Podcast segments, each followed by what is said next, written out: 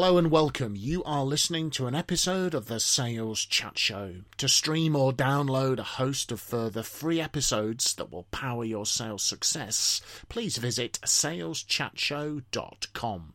We really hope that you enjoy and benefit from this episode.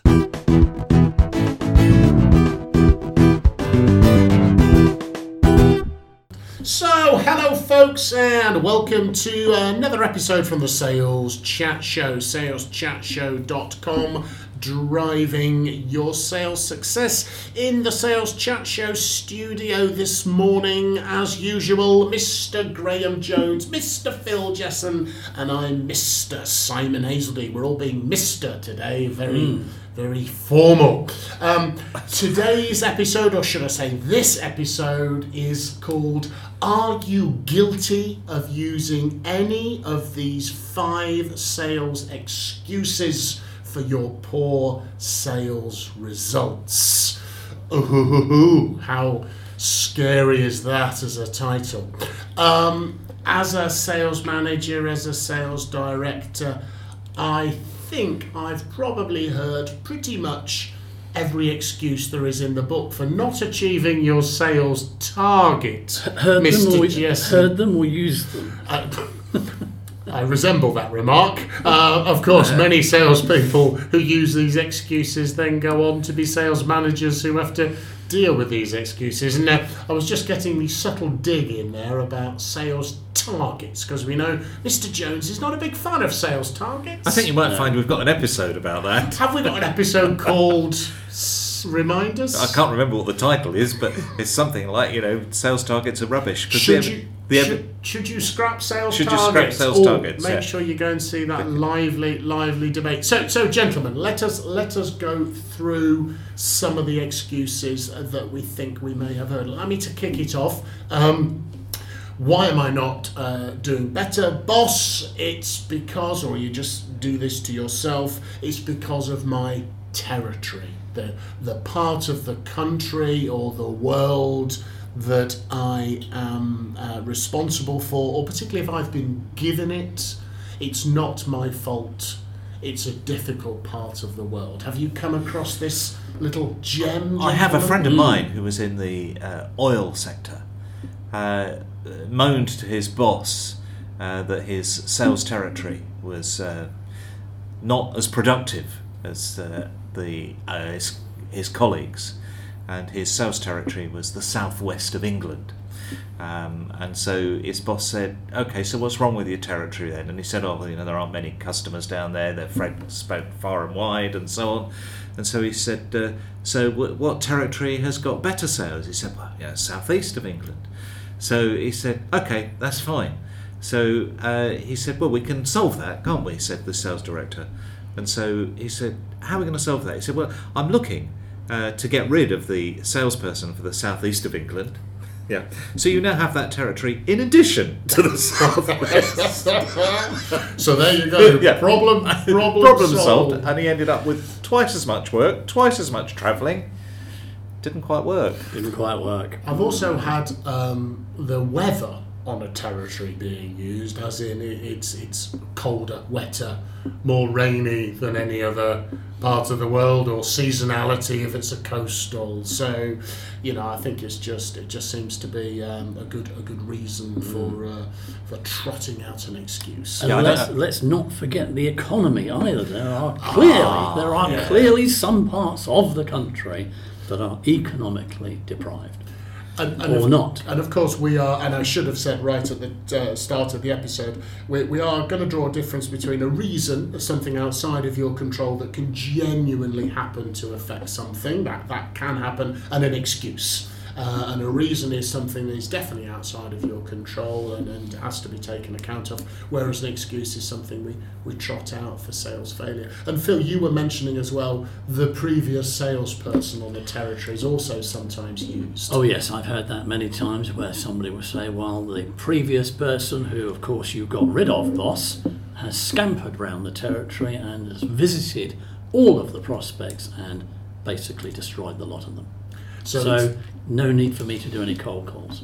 and it's a really interesting one. And, uh, and of course, we're not denying that different parts of the world, etc., from time to time will behave differently to others or a part of a country, of course. But it's really interesting that when you do, like a little bit to Graham's point, you change the salesperson. Miraculously, the territory seems to recover. It's just, it's just an interesting kind of thing. What do we change? Nothing except the salesperson, and all of a sudden, a really bad territory has often turned into a really good territory. Yeah. So, if you're using that as an excuse, folks, you might want to, you might want to challenge yourself. Now, of course, the next one is it's not my fault. It's the customer. Ah.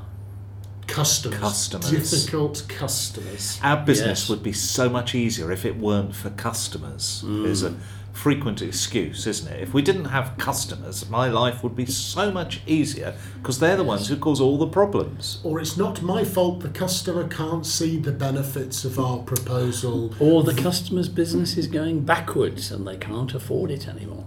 Well, again, that could potentially, potentially, there's a reason in there sometimes, but also sometimes, let's be realistic, it's often just an excuse. And by the way, the business is going backwards. Maybe that's even more reason that the customer might want to might want to um, buy the product or, or service.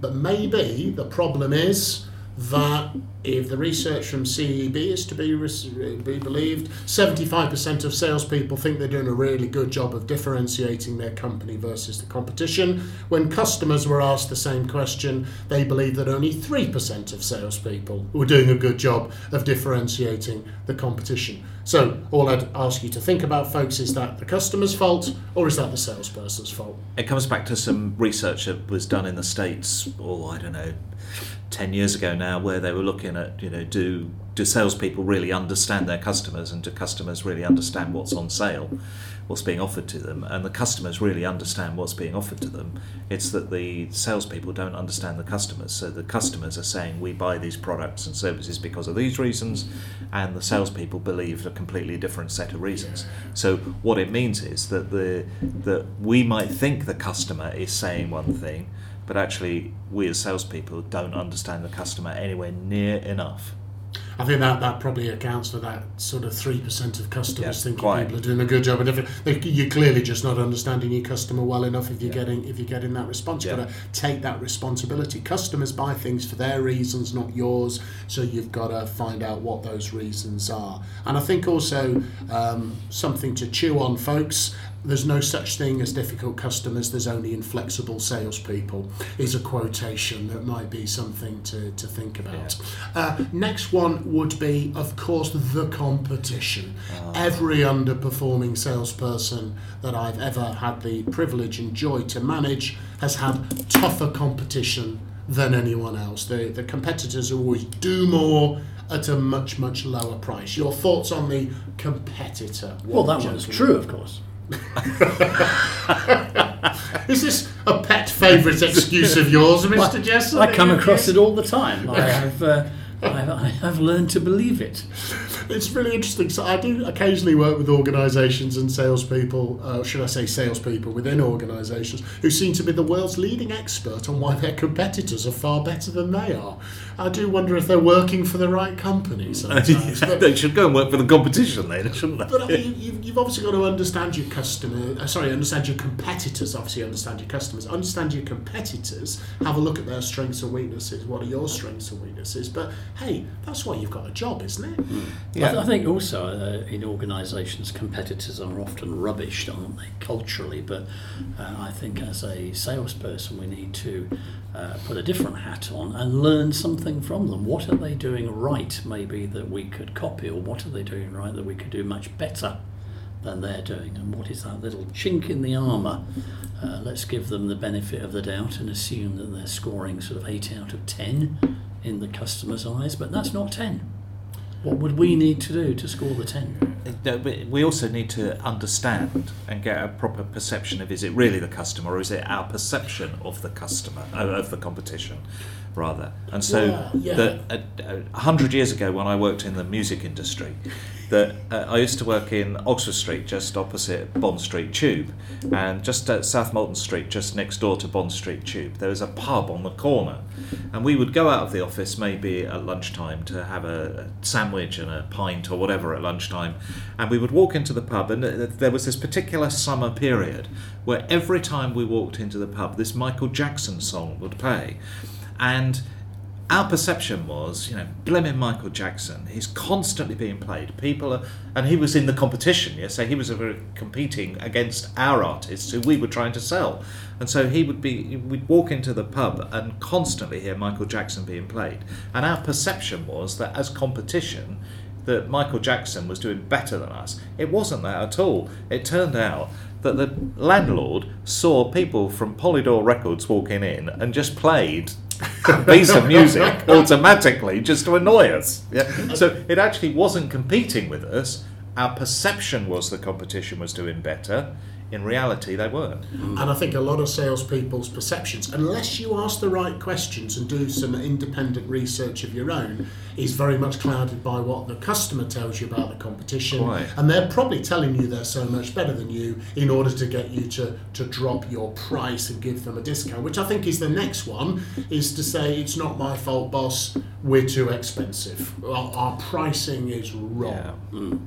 Is this is this a, a valid? Is this a reason or is this an excuse for I think, for me, I think it's an excuse, and in uh, a previous episode, we've covered this whole issue of return on investment.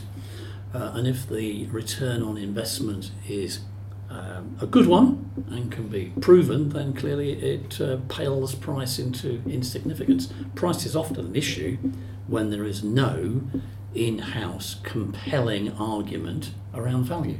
Yeah, and that that probably goes back to how good are you at understanding your customers' needs? Are you understanding how the customer measures value? What your company value propositions and your individual one for customers looks like? Of course, something's going to look expensive if somebody doesn't perceive the value they're receiving in back in return for it.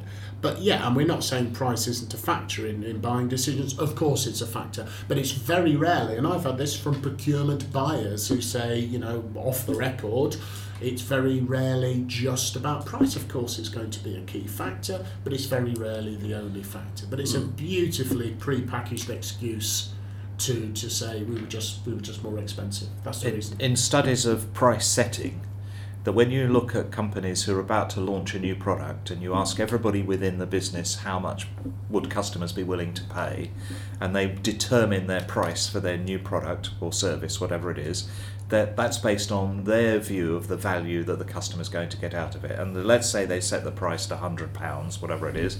When you actually do the study and go out and ask customers, independently of the, the business, and ask customers if somebody invented this product, how much would you be prepared to pay for it? Invariably, that price is almost double what the companies are saying what they would would, would be setting. So actually, we set the value internally much lower than our customers ever will. It's an interesting, interesting one, we'll uh, we're definitely going to do some more episodes. I think around the psychology of pricing. Maybe a good idea to get a couple of our uh, price expert Yep. colleagues and come along and get them get them interviewed. If Uh, we can afford their price. if we can Yeah. afford their price. Uh, and the final one, I think, is it's, it's not my fault. It's and then you insert the name of whichever the department or departments the excuse is reliant. You mean upon. those buggers in production? Oh, it's the production supply No, no. chain. It's marketing. Their website's rubbish. Marketing don't provide me with the It's- sales collateral. My experience is that finance are always putting No, no, no. It's not finance. It's the those- audit department. Yeah, the the database is rubbish. Yeah, It's definitely finance. The sales prevention department who do insist upon No, us no. making a profit That- margin. that- you know. that's the legal department. So, should we have a look at a few uh, solutions that uh, our Well- listeners might be interested in to uh, deal with these?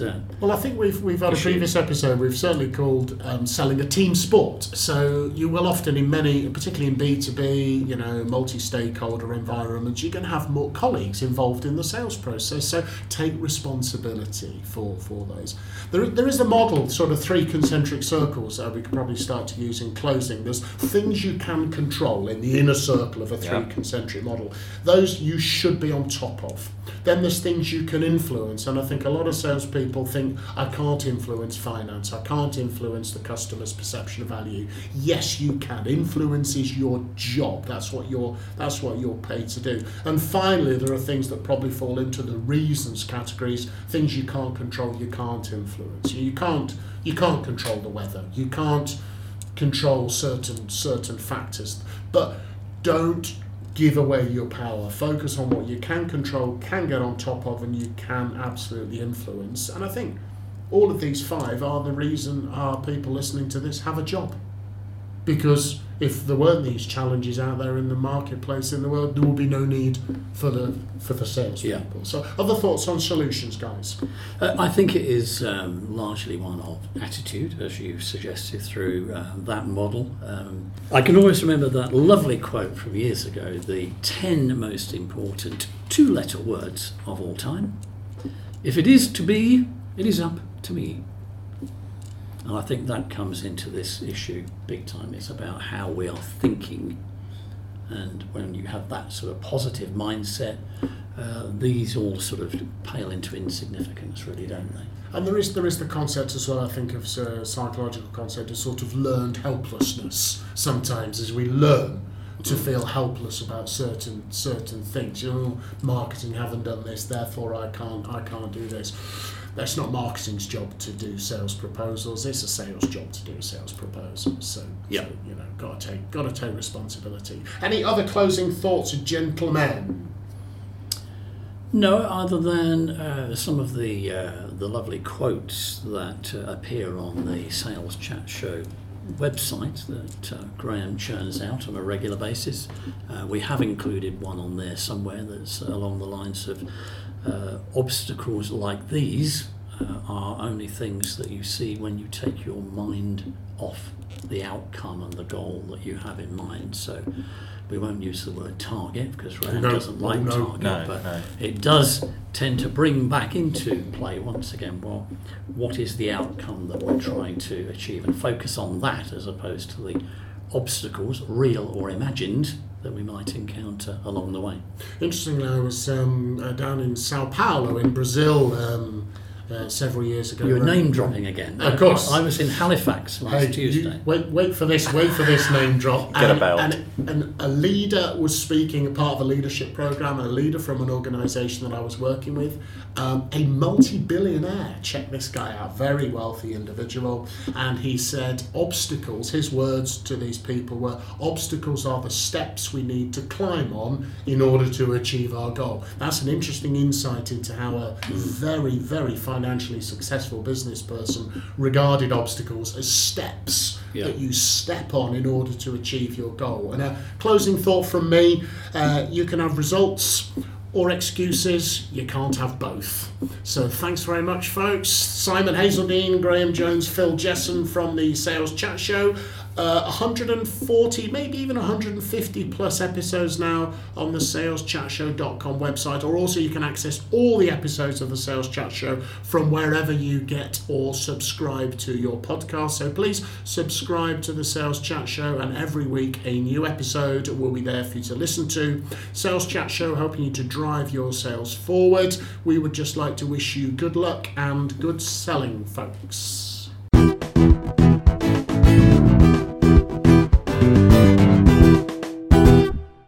Have been listening to an episode of the Sales Chat Show. To stream or download a host of further free episodes that will power your sales success, please visit saleschatshow.com. Thank you very much for listening to this episode, and from everyone here at the Sales Chat Show, we'd like to wish you good luck and good selling.